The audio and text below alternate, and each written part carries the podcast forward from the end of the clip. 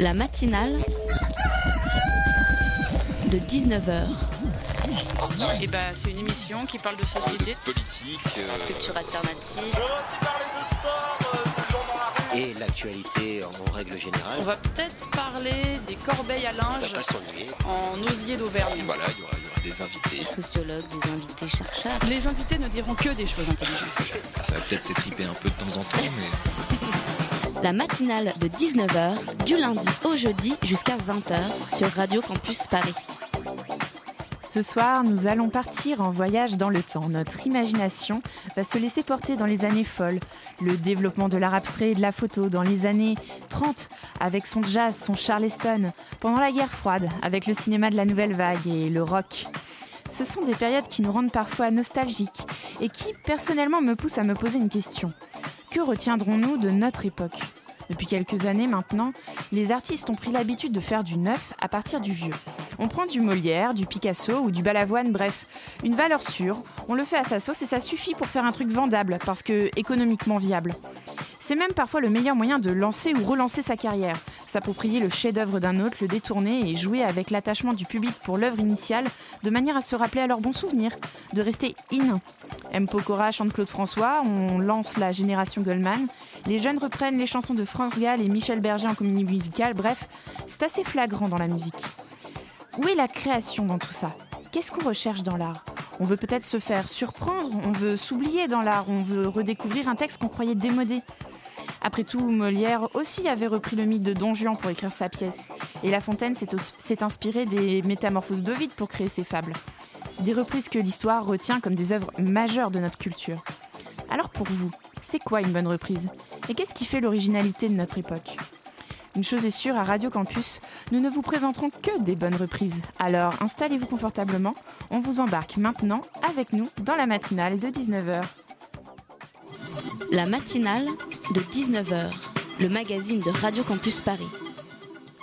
Ce soir, je vous le disais tout à l'heure, nous allons voyager dans notre histoire. Pour cela, nous accueillons en plateau Karine Lachèvre, commissaire de l'exposition Guerre secrète. Que ce soit sur nos ondes ou au musée de l'armée aux Invalides, elle tâchera de nous plonger dans le monde secret et passionnant des agents secrets. Comment devient-on agent secret? Comment s'infiltrer? Comment approcher des informateurs? Plus de 400 objets du quotidien provenant des mu- musées britanniques et d'archives de la DGSE sont réunis pour l'occasion. C'est avec euh, Véronique Blanchard que nous commencerons cette matinale. Avec elle et avec son livre Mauvaise fille, cet ouvrage documenté retrace l'histoire de 20 femmes de 1840 aux années 2000.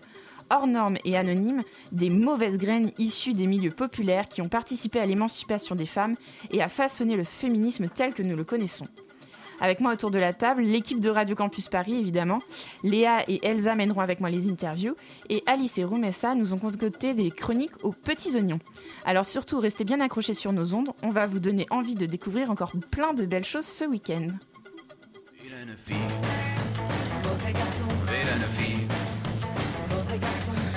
Cette vallée de la vie avec les sentiers interdits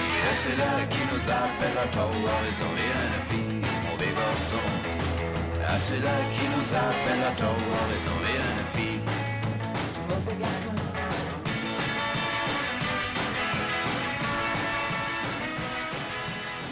Véronique Blanchard s'est installée au micro de la matinale. Bonsoir Véronique. Bonsoir Camille. À mes côtés, Léa de Radio Campus. Salut Léa. Salut.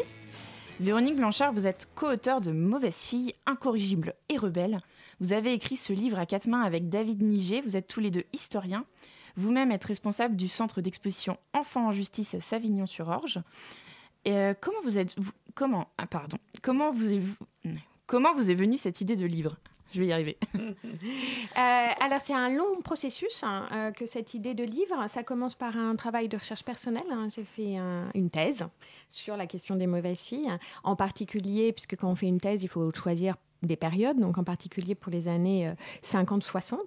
et puis après ce, travail personnel de, de recherche, j'ai eu l'envie, en tant que responsable du centre d'exposition Enfants en justice, qui est à Savigny-sur-Orge, dans le 91, et qui dépend d'une administration qui s'appelle la protection judiciaire de la jeunesse, qui dépend du ministère de la Justice, qui s'occupe de mineurs suivis par la justice des enfants. Bref, dans ce centre d'exposition, je me suis dit, puisque j'en suis la responsable, que ce serait intéressant de faire une exposition sur le thème de la déviance et de la délinquance des qui est une délinquance et une déviance très particulière, très stéréotypée et, comme on peut le dire parfois, genrée, c'est-à-dire qu'elle ne ressemble pas, en tout cas dans le regard euh, euh, de la société, à celle des garçons.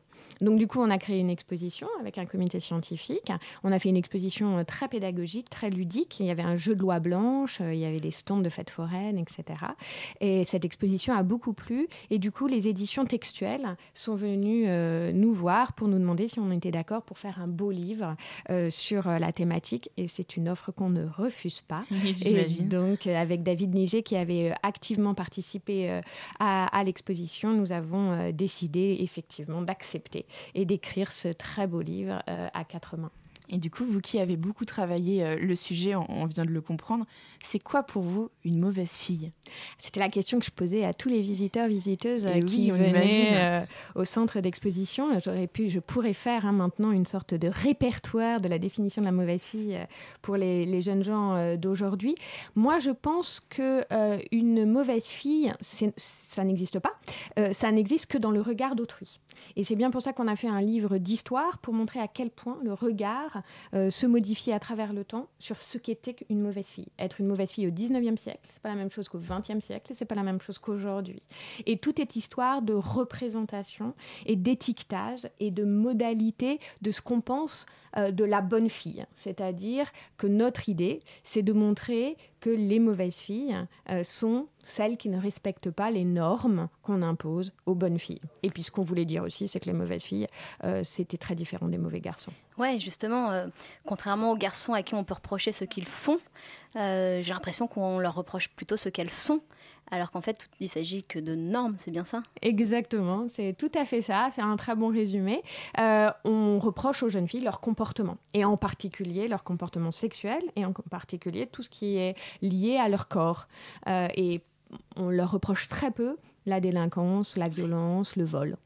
Et d'ailleurs, c'est assez intéressant de voir que ces jeunes filles utilisent ce qu'on leur reproche pour justement s'émanciper comme avec euh, la sexualité, euh, le corps et tout ça. Ouais, ce qu'on a voulu montrer dans le, dans le livre, c'est que les, la société, selon les époques, les, les, considère comme des mauvaises filles, que parfois ça va impliquer des traitements quand même extrêmement durs, hein, d'enfermement très long, très disciplinaire, mais qu'en même temps, les jeunes filles vont très régulièrement trouver des modes de résistance, voire des modes de rébellion, et que nos ancêtres, hein, celles qui étaient nos grands-mères, nos arrière-grands-mères, ont su, par plein de moyens, euh, nous amener vers, euh, vers l'émancipation, vers le féminisme et vers un peu plus d'égalité, parce que je ne suis pas sûre quand même que l'égalité soit totalement atteinte euh, aujourd'hui.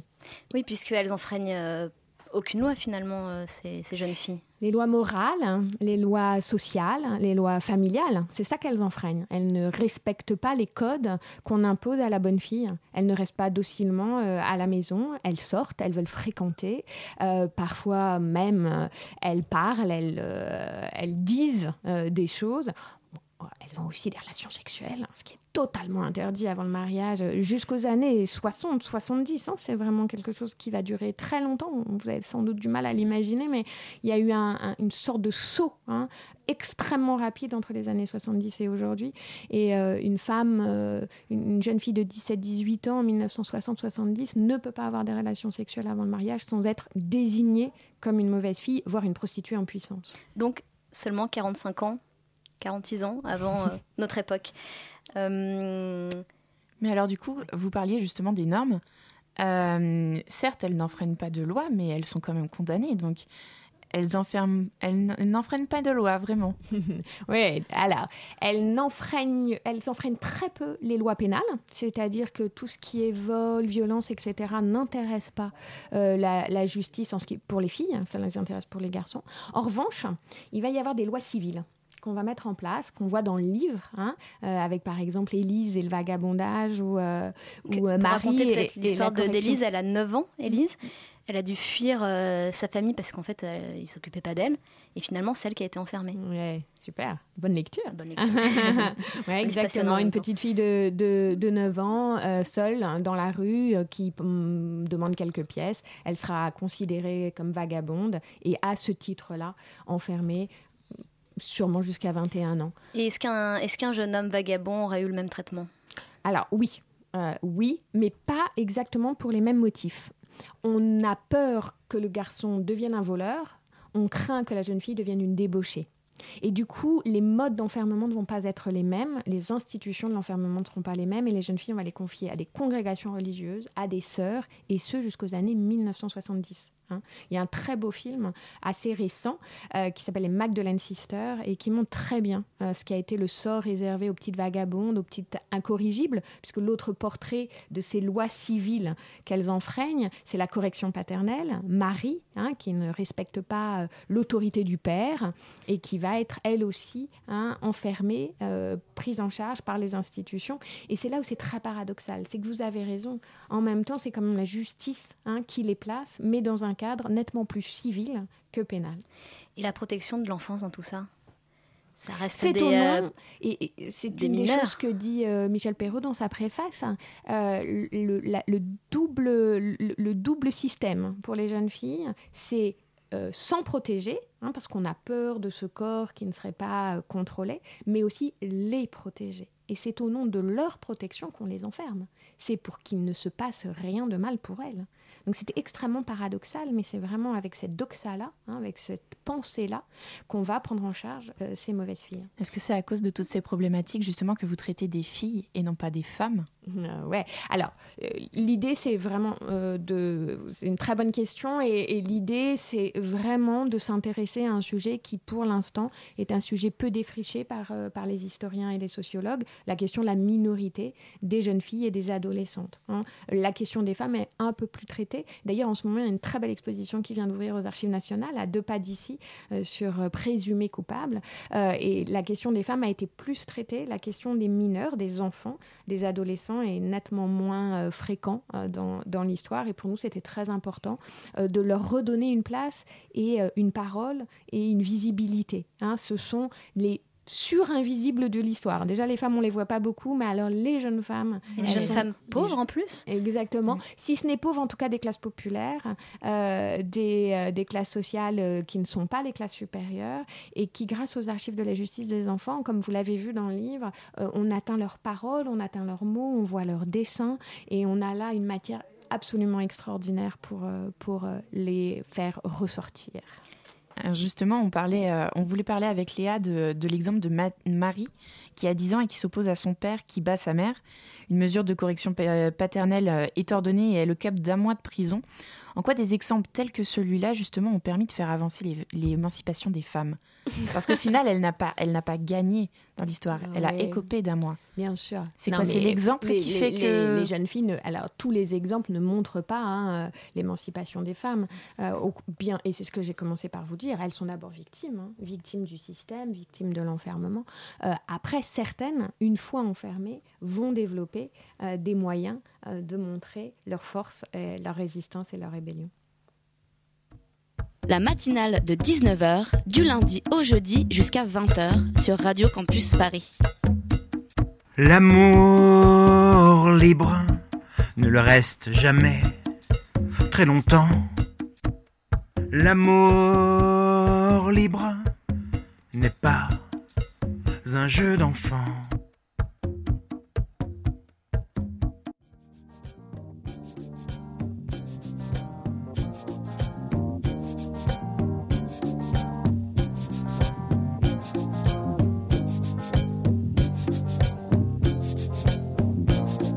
L'amour libre a fait pleurer plus d'un amant. Sourire, il pleure intérieurement. Ils ne savent plus dire je t'aime ni va-t'en qu'avec un verre dans le bide, en croisant les doigts, évidemment. Je ne peut plus voir cette femme et son mari sans pâlir quand je pense que leurs enfants étaient en train de dormir.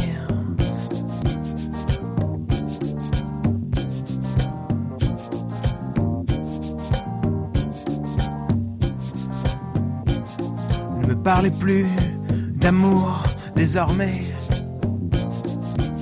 Je vis seul au Mans en croisant les doigts. Évidemment. C'était L'amour libre de Gontard. La matinale de 19h du lundi au jeudi jusqu'à 20h sur Radio Campus Paris. Et nous sommes toujours avec Véronique Blanchard pour parler du livre Mauvaise fille. Euh, Véronique, vous racontez l'histoire de mauvaises filles qui sont souvent anonymes et vous utilisez à la fois des éléments historiques mais aussi de la fiction.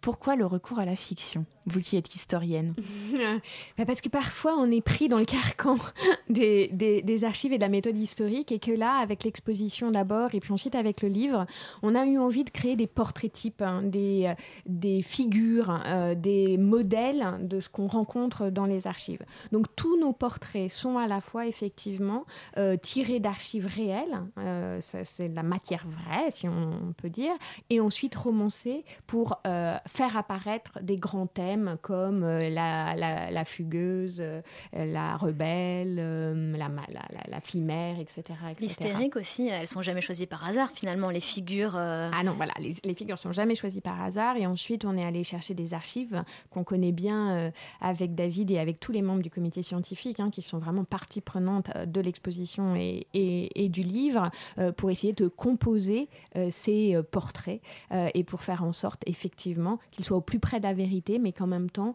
il y ait une petite histoire hein, qui permette au lecteur non historien d'y accéder. C'est surtout euh, ça qui est très intéressant. Vous le disiez tout à l'heure, ça a fait l'objet d'abord d'une exposition. Et du coup, dans ce livre, c'est un beau livre avec des images diverses, comme des affiches, des publicités, des caricatures ou encore des photos. Est-ce que c'est important, vous pensez, dans ce livre, les photos? Est-ce que ça raconte quelque chose? Ouais, ah oui, alors c'est une collaboration euh, formidable euh, avec Textuel. On avait déjà pas mal de choses pour l'exposition, mais ils en ont trouvé beaucoup plus. Et regardez la couverture, elle est juste absolument. Euh, je suis désolée de le dire, mais c'est pas moi qui l'ai trouvée, donc je peux le dire. elle est absolument géniale. Trois jeunes filles à la fête foraine. L'une prend le bras de l'autre, les trois sourient. Il y en a une qui a un sourire absolument resplendissant, et elles ont cet air à la fois joyeux, coquin qui euh, résume parfaitement euh, ce qu'on a eu envie de dire, hein, c'est-à-dire à la fois une sorte de liberté, de camaraderie, de féminité. Euh, voilà. Et il y a beaucoup, beaucoup de photos dans, dans, ce livre. Il y a aussi des archives et le pari textuel hein, de mettre des archives avec des retranscriptions d'archives, je trouve est formidable. Hein. c'est pas, c'était pas à gagner, hein, c'est pas toujours simple. Et puis il y a des archives très parlantes qui sont euh, des dessins de jeunes filles hein, euh, qu'on a fait dessiner dans certains euh, centres d'observation de l'éducation surveillée, donc qui appartient au ministère de la Justice. Et là, elles dessinent et elles racontent leur vie en huit tableaux. Vous avez vu où elles se dessinent dans les bras d'une autre jeune fille, ce qui est quand même incroyable, protégée d'un orage. Et on touche là à quelque chose d'extrêmement proche de ce qu'était le quotidien de ces jeunes filles à l'époque.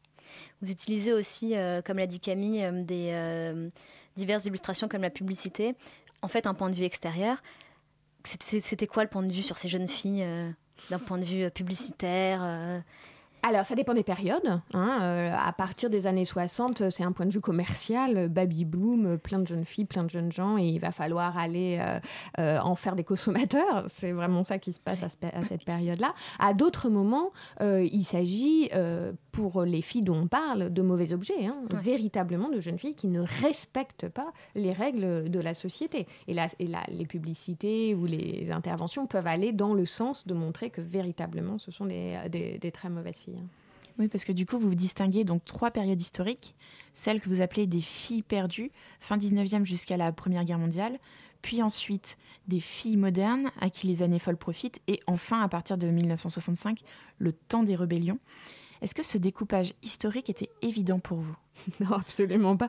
C'est terrible les découpages, euh, bah les découpages euh, historiques et c'est toujours un tout petit peu euh, aléatoire hein, quand même. Voilà, donc on ne pouvait pas faire 18 périodes, donc on en a fait trois. En même temps, peut-être plus que les dates, hein, c'est vraiment les, titres choisis qui sont là vraiment et véritablement ce qu'on voulait euh, mettre en avant, c'est-à-dire un temps très dur pour les jeunes filles qui est euh, le, le 19e siècle et le début du 20e siècle, un temps d'un début d'émancipation, et vous avez parlé très justement à plusieurs reprises des années folles, pour les filles modernes, Ouais. pour lesquelles le contrôle reste quand même pourtant très très marqué, et puis un moment d'émancipation qui n'est pas fini, Ouais. qui n'est pas terminé, et on compte sur vous les filles.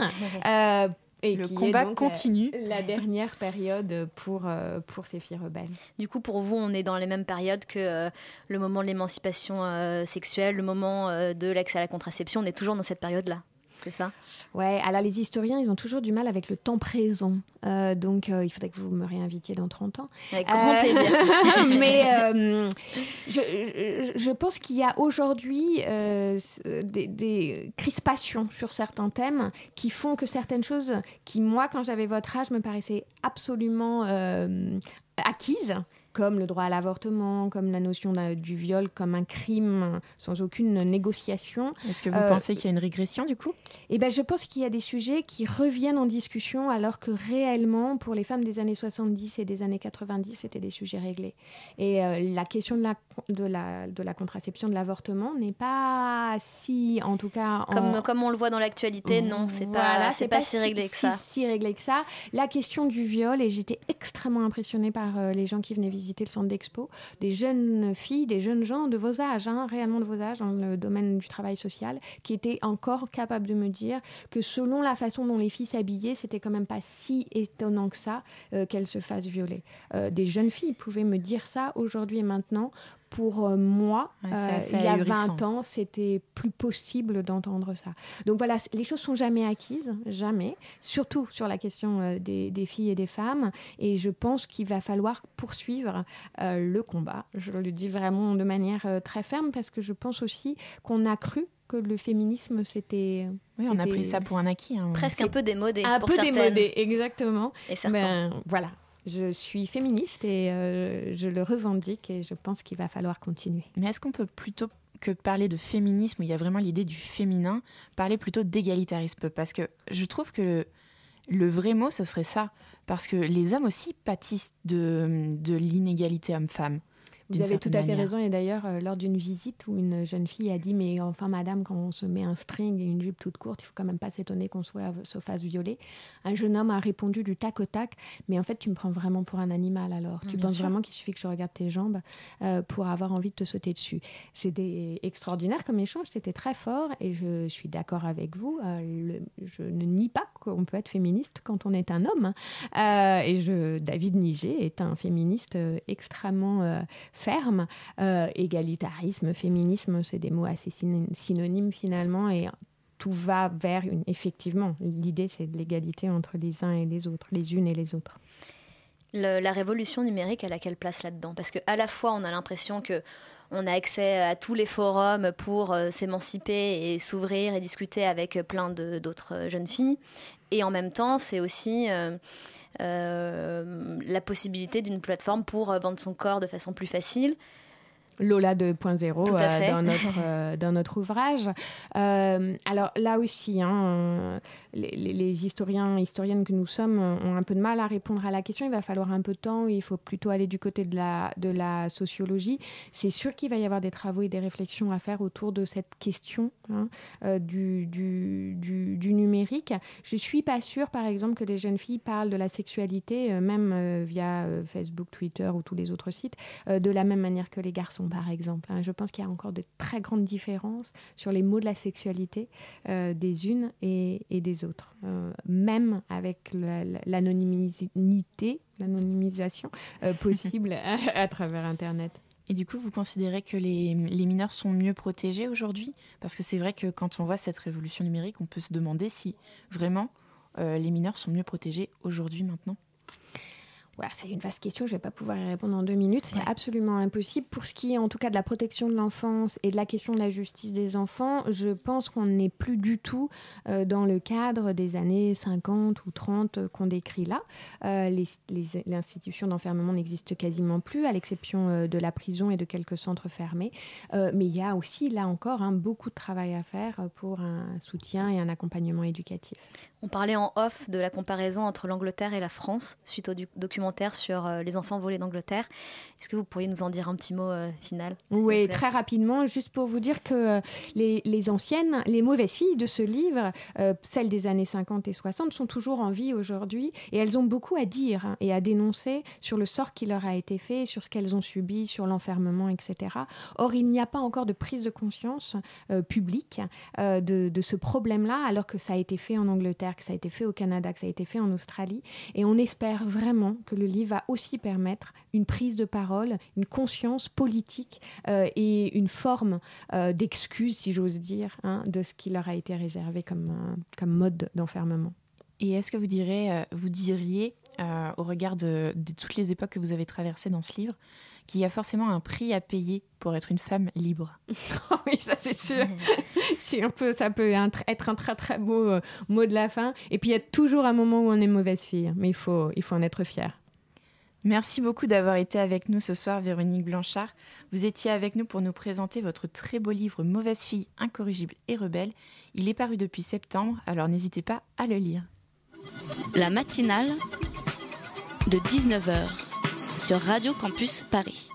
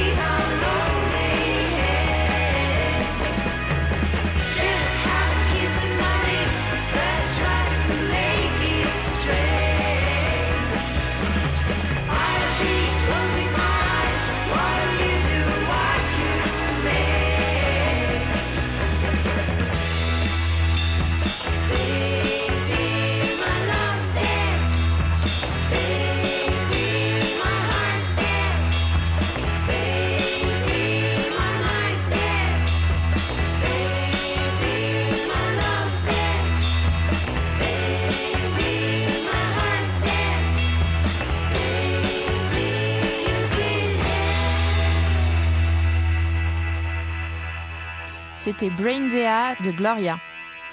La matinale de 19h. Roumessa est au micro avec nous. Salut Roumaïssa. Salut Camille. Alors, euh, Roumaïssa, tu, nous as, tu viens nous parler d'un concours lancé par la NASA, n'est-ce pas? Exactement.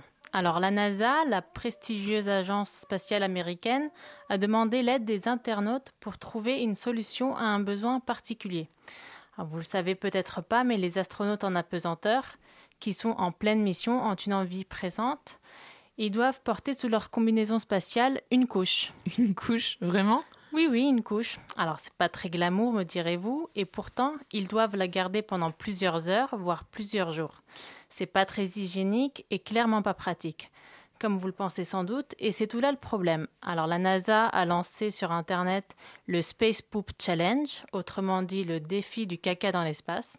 Alors, ne riez pas, c'est très sérieux. Ouh, et en quoi consiste ce concours? Tout simplement à faciliter le quotidien des astronautes dans l'espace. Si vous avez une idée ingénieuse pour permettre à ces pauvres astronautes de faire leurs besoins en apesanteur et de ne plus porter de couches, alors postez vite votre projet sur le site dédié en anglais. Donc c'est http herox euh, donc h e r o x.com slash spacepoop s p a c e p 2 o p. Il faut avoir un diplôme spécifique pour proposer cette idée? Il faut être un chercheur? Non, pas du tout. Il faut juste avoir plus de 18 ans, trouver un dispositif capable de garder alors toute substance produite par le corps humain. Donc, euh, je vous laisse euh, imaginer le truc. Donc, un dispositif euh, qui devra être intégré à la combinaison spatiale et fonctionner jusqu'à 144 heures, soit 6 jours. Alors, la NASA précise tout de même que le système devra être facile d'utilisation, sans les mains et en moins de 5 minutes et surtout être résistant à tout type de scénario imprévu ou à des tâches de longue durée à effectuer. Donc euh, que ce soit debout, assis, courbé ou en looping. Un vrai challenge quoi. Et qu'est-ce qu'on y gagne? Alors, on gagne une belle récompense, 30 000 dollars, soit environ 28 200 euros, donc une coquette somme qui risque d'en motiver plus d'un. Alors, bien sûr, à ce prix-là, la, la, NASA a des attentes euh, bien précises. Donc, le système technologique devra collecter alors je m'excuse d'avance pour les détails, mais un litre d'urine de chaque membre de l'équipage, 75 grammes de matière fécale et pour mesdames, 80 millilitres de liquide menstruel. Et tout ça par jour. Et c'est quoi euh, le critère le plus attendu par la NASA? Alors, moi, je vous donne un conseil, il faudrait privilégier la solidité et l'aspect technique du projet parce que ce critère-là correspond à environ 20% de la note des juges euh, par rapport aux neuf autres critères requis. Et combien de temps dispose-t-on pour relever ce Space Poop Challenge? Un peu plus de deux semaines. Vous avez jusqu'au 20 décembre pour soumettre euh, vos idées. Alors, je ne sais pas vous, mais moi, j'ai bien envie de participer. Donc, j'ai essayé de chercher un peu des idées. Par exemple, porter euh, un tuyau en PVC, je ne sais pas, moi, qui transfère l'élément en dehors du corps humain directement dans un seau ou alors intégrer dans la combinaison un système de vapeur qui permettrait de nettoyer automatiquement les parties intimes à chaque fois qu'il y a une, déjection, ou alors, je ne sais pas, moi, s'il existe une bactérie qui transforme les sels en oxygène ou en compost. Bon, autant dire que j'ai abandonné au bout de quelques minutes parce que je me suis rendu compte que les idées étaient un peu farfelues. Il faut être extrêmement ingénieux. Donc pour ne pas décourager les volontaires, il n'y aura pas qu'un seul gagnant puisque la NASA récompensera les trois meilleures solutions et celui qui arrivera en première place verra son dispositif testé dès l'année prochaine avec une mise en, service, on espère, dans les trois ou quatre prochaines années. Donc nous, on a hâte de voir quel est le système adopté et en attendant, on souhaite bonne chance aux participants. Merci beaucoup Romaïssa d'être venue pour nous parler de ce concours. N'hésitez pas à nous faire partager vos idées pour répondre aux problèmes. La matinale de 19h, le magazine de Radio Campus Paris. Du lundi au jeudi jusqu'à 20h. Karine Lachèvre nous a rejoint sur le plateau. Bonsoir. Bonsoir. Et c'est Elsa qui m'accompagne au micro. Salut Elsa. Salut Camille. Karine Lachèvre, vous êtes commissaire de l'exposition Guerre secrète qui est au musée de l'armée, donc euh, aux Invalides, jusqu'au 29 janvier 2017. Qu'est-ce que vous appelez Guerre secrète? Ça recouvre quoi exactement? Alors, euh, les guerres secrètes, c'est euh, une exposition qui parle des services de renseignement comment ils ont évolué en France du 19e siècle jusqu'à la fin de la guerre froide, qui travaille pour les services secrets, quels sont les différents métiers qui existent, comment les agents sont recrutés, comment ils sont formés, quels sont les moyens qu'on leur donne pour leur mission, quels sont les différents types de missions qu'ils exercent, renseignement, opérations clandestines. Donc c'est un peu un mode d'emploi des services de renseignement pour essayer de comprendre, même si on s'arrête avec la fin de la guerre froide, euh, l'actualité puisque le cœur euh, de métier des services secrets euh, reste le même. les méthodes évoluent, donc sont encore secrètes, classifiées, mais voilà, c'est une manière de comprendre l'actualité à travers des objets et des documents d'archives. Pourquoi vous avez choisi de, raconter cette histoire à partir du 19e siècle? Est-ce qu'il s'est passé quelque chose de particulier à ce moment-là? Est-ce que des, espions, au final, il n'y en a pas eu de tout temps? Alors des espions, il y en a euh, depuis euh, l'Antiquité, on en a des traces euh, depuis l'époque sumérienne, l'Antiquité égyptienne. Il y a le fameux code de Jules César que, Jules César utilisait pour, crypter ses communications. On aurait pu commencer euh, il y a bien plus longtemps, vers l'Antiquité, on n'aurait pas eu d'objets à présenter, euh, on n'aurait pas eu de documents non plus, puisque très peu sont euh, arrivés jusqu'à nous. non, si on a commencé avec la moitié du 19e siècle, c'est parce qu'à cette période-là, le deuxième bureau est créé. C'est un deuxième bureau euh, qui dépend de l'état-major euh, et qui, pour la première fois, c'est une institution euh, qui centralise les services secrets français. c'est la toute première institution des services et c'est pour ça qu'on a décidé de commencer avec cette période-là. On parle quand même aussi des services français, britanniques, américains, soviétiques, allemands, mais on a décidé d'utiliser la France comme fil directeur. Comment ça s'est institutionnalisé Du coup, il y avait un besoin à cette époque-là euh, de, bien euh, mettre les choses en service, euh, de créer un pôle exprès? Alors oui, les militaires euh, étaient essentiellement chargés euh, des, du renseignement, euh, les attachés militaires notamment, qui étaient envoyés à l'étranger sous prétexte officiel, mais en réalité faisaient du renseignement. Donc il y, a beaucoup de, services qui font du renseignement, même au début du 19e, mais dans les années 1850-70, on se dit qu'on va créer une vraie institution qui fait du renseignement. D'ailleurs, la première fois que le mot service de renseignement apparaît en France, c'est en 1856. Et euh, le deuxième bureau va être créé euh, à peu près en même temps. Donc euh, c'est vraiment une nécessité d'institutionnaliser les services, puis pour qu'il y ait plus de, communication, de centralisation de l'information. On vous le disiez tout à l'heure, l'expo retrace l'histoire jusqu'à la fin de la guerre froide. Pourquoi vous n'êtes pas allé au-delà? Est-ce que c'est parce que euh, vous voulez pas aborder des choses qui seraient encore classées confidentielles? Alors c'est pas qu'on veut pas, c'est qu'on ne peut pas, euh, parce que effectivement, comme vous le dites, euh, les documents sont encore classifiés. donc, et puis on est un musée qui traite d'histoire et au-delà de la guerre froide, on n'est pas encore dans l'histoire. On est vraiment dans l'histoire, euh, on, est dans l'actualité. Euh, et, la vocation d'un musée, c'est pas de parler euh, d'actualité. Dans 20 ans, on pourra faire une exposition sur tout ce qui est post-guerre froide. Mais au final, même si on s'arrête en 91, ça n'empêche pas de comprendre l'actualité.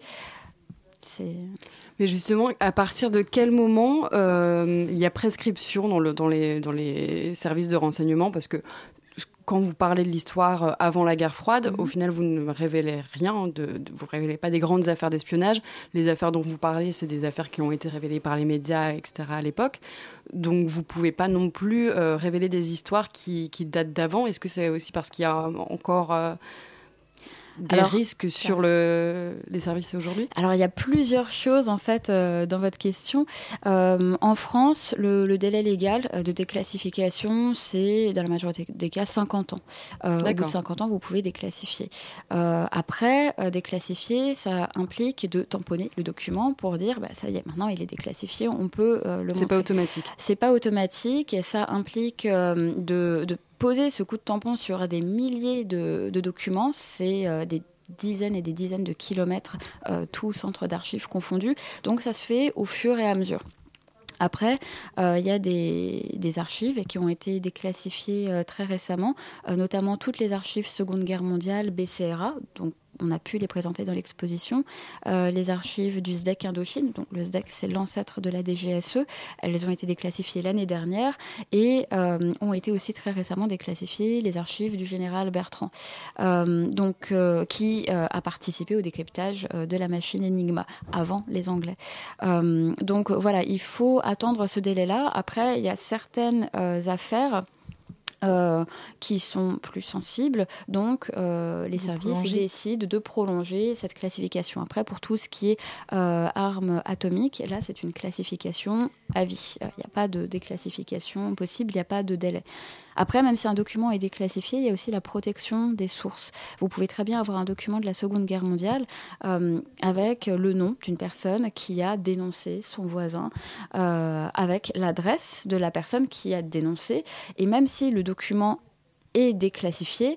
Euh, nous, pour des raisons d'éthique, on choisit de ne pas présenter ce type de document parce que les descendants peuvent habiter à la même adresse, porter le même nom et ça peut leur porter préjudice. Mais alors justement, au-delà de cette idée de déclassifier, classifier, est-ce que c'est pas un peu dangereux de, dangereux de dévoiler comme ça des détails sur le fonctionnement des agences? Parce que on sait aujourd'hui maintenant que ça peut être euh, facile par certains groupes, par exemple, de comprendre une certaine logique de fonctionnement, de comprendre comment une agence pense grâce à ce genre de détails. Est-ce que c'est pas un peu dangereux de faire une exposition comme ça? Non, c'est pas du tout dangereux parce que euh, là, ce qu'on explique dans l'exposition, euh, c'est tous les services de renseignement fonctionnent comme ça. Alors la DGSE a, et peut-être un service, un des services les plus secrets finalement, qui parle le moins de lui. Euh, en revanche, euh, la CIA euh, a, déclassifié beaucoup de documents, parle énormément de, de, ce qu'elle fait. Il y a eu énormément de commissions de transparence de la CIA. Donc on révèle rien de particulièrement secret sur le fonctionnement, puisque tous les services sont sur le même modèle. Et d'ailleurs, beaucoup d'historiens euh, notamment ces dernières années, se sont penchés sur le sujet. Et euh, si on, lit des ouvrages euh, spécialisés, on a toutes ces informations. Donc il n'y a pas de, de, révélation. Nous, on montre simplement le des choses euh, qui ne sont pas forcément familières des, visiteurs. Le visiteur, lui, ce qu'il connaît des services de renseignement, c'est euh, ce qu'il voit par le cinéma et par euh, les affaires lorsque les opérations ont échoué. mais il ne s'imagine pas qu'un service de renseignement, c'est une administration, avec des fonctionnaires, avec un directeur, avec des secrétaires, avec des ingénieurs qui s'occupent de créer des objets qu'on présente d'ailleurs euh, dans l'exposition. Euh, c'est beaucoup de paperasse.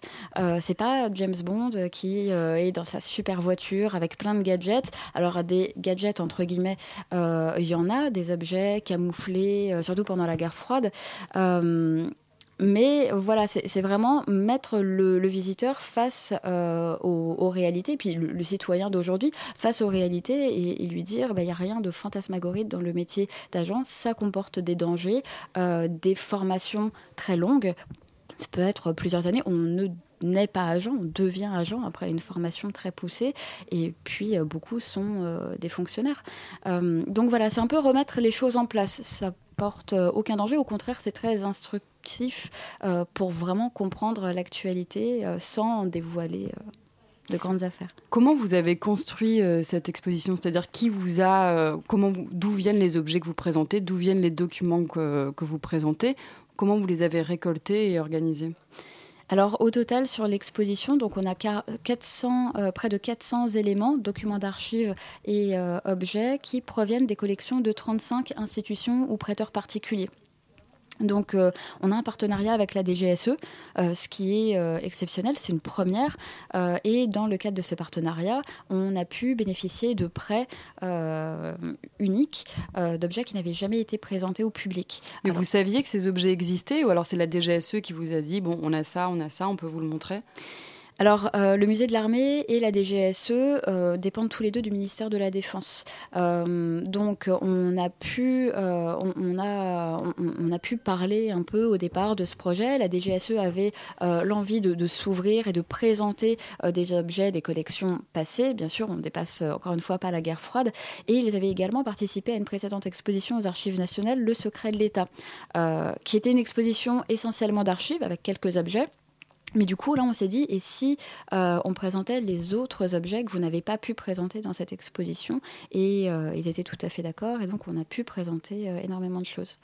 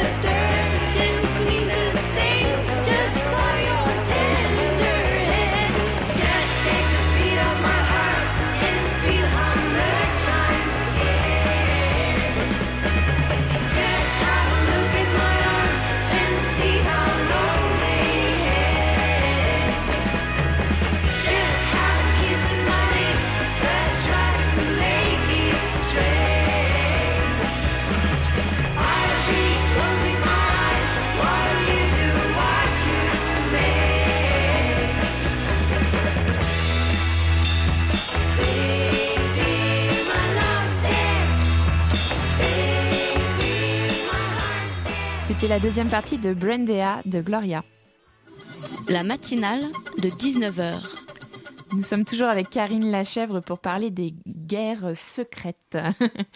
c'est quoi, dites-moi, un, un, bon agent? Euh, C'est euh, c'est pas l'agent. Euh, James Bond ou, euh, ou SS 117, euh, très oui, important de... extravagant. Euh. Ben, je le précise parce qu'on parle beaucoup de fiction aussi dans l'exposition. En fait, tout le parcours est jalonné à la fois par la réalité et des extraits de films de fiction pour montrer les ressemblances et les différences. le, la réalité est plus multiple que ça. des, en fait, la, la DGSE, quand on a commencé à travailler sur le projet, nous a dit n'utilisez pas le mot agent parce que ça n'existe pas. En fait, il y a plusieurs métiers euh, et, euh, qui, travaillent ensemble et qui permettent la réalisation des, euh, des opérations. Euh, donc, vous avez euh, aussi bien l'administrateur qui euh, va rester dans la centrale et analyser. vous avez les ingénieurs et puis vous avez les agents sur le terrain. Vous avez l'officier traitant, par exemple, qui va recruter une source, donc une personne étrangère au service secret, la recruter discrètement, bien sûr, et l'inciter à lui donner des informations confidentielles pour le bénéfice des services secrets. Et comment on appelle alors euh, celui qui infiltre euh, un, domaine étranger pour essayer de soutirer des, informations? C'est forcément une source extérieure ou euh, on ne dit pas un agent secret? Non, agent secret, c'est popularisé par la fiction. vous avez des, vous, avez des, des, clandestins qui euh, sont des membres des services de renseignement et qui vont infiltrer euh, une, agence, euh, quelle qu'elle soit, pour avoir des renseignements. mais vous avez aussi ces fameuses sources qu'on se les agents P0 durant la, la, Seconde Guerre mondiale, qui n'ont rien à voir avec les services de renseignement, qui sont déjà en place et qui ont un accès à des renseignements euh, dans le cadre de leur métier ou de leur entourage amical ou familial. Euh, vous avez aussi les agences sous couverture diplomatique euh, qui, sous couvert de, d'un, métier dans la diplomatie, sont en fait des, des agents d'un service de renseignement chargé de faire du renseignement. Et alors du coup, comment est-ce qu'on devient agent? C'est-à-dire comment, déjà, est-ce qu'on a l'idée de devenir agent et de quelle manière est-ce qu'on peut euh, accéder à, ce genre de poste? Alors, ça dépend les périodes, euh, j'ai envie de dire. Pendant, euh, avant la Première Guerre mondiale, jusqu'à l'entre-deux-guerres, vous avez beaucoup de militaires qui s'engagent dans l'armée et dans le cadre de leur travail, de leur évolution, on va leur proposer de faire du renseignement. Pendant la Seconde Guerre mondiale, euh, vous avez beaucoup de jeunes qui euh, vont se retrouver dans les services de renseignement, que ce soit les Français du BCRA ou britanniques du SOE, et euh, ils n'ont pas forcément l'idée de devenir agents. ce qu'ils veulent, c'est se battre, aller sur le terrain, et ils vont s'engager là où ils arrivent à trouver là où ils arrivent à s'engager, là où ils arrivent à trouver des contacts, et euh, ils vont se retrouver à, intégrer le BCRA, à suivre une formation, euh, et, là c'est une formation intensive d'un métier qu'ils ne connaissent pas, qu'ils n'ont pas forcément voulu exercer. On va leur apprendre à faire du morse, à faire de la filature, du saut en parachute pour être parachuté en zone occupée. Euh, et beaucoup d'entre eux n'ont pas euh, réintégré les services euh, secrets après la guerre parce qu'ils aspiraient à autre chose. Ça a été des agents de quelques années parce que la guerre le, le nécessitait. Un petit peu par défaut d'une certaine manière. Par patriotisme. Merci en tout cas Karine d'avoir été avec nous ce soir. Je rappelle que vous veniez nous parler de l'exposition Guerre secrète qui se tient aux Invalides au musée de l'armée qui a lieu jusqu'au 29 euh, janvier 2017. Tout de suite, on retrouve Alice. La matinale de 19h, le magazine de Radio Campus Paris. Et nous sommes donc avec Alice. Salut. Salut. Aujourd'hui, c'est la journée mondiale de lutte contre le VIH et à cette occasion, tu as souhaité remettre des prix. Bah oui, parce que euh, j'ai trouvé euh, depuis un peu plus d'une semaine, en suivant les polémiques autour euh, des campagnes de prévention contre le sida, que plusieurs de nos concitoyens s'étaient démarqués dans différentes catégories. Ah oui, comme quoi par exemple? Alors on commence avec le prix de l'hypocrisie que je remets aux maires les républicains d'Aulnay-sous-Bois et d'Angers. Ils ont choisi de censurer la campagne de prévention du gouvernement dans leur commune au prétexte qu'elle était choquante pour les enfants. Euh, pour rappel, sur ces affiches, on voit des couples d'hommes euh, qui s'enlacent avec des phrases comme coup de foudre, coup d'essai, coup d'un soir et le slogan les situations varient, les modes de protection aussi. Donc ces élus nous expliquent que c'est uniquement à cause de ces slogans que la campagne les dérange, pas du tout parce qu'on voit un couple gay, ils auraient réagi exactement de la même manière s'il s'agissait d'un couple hétéro.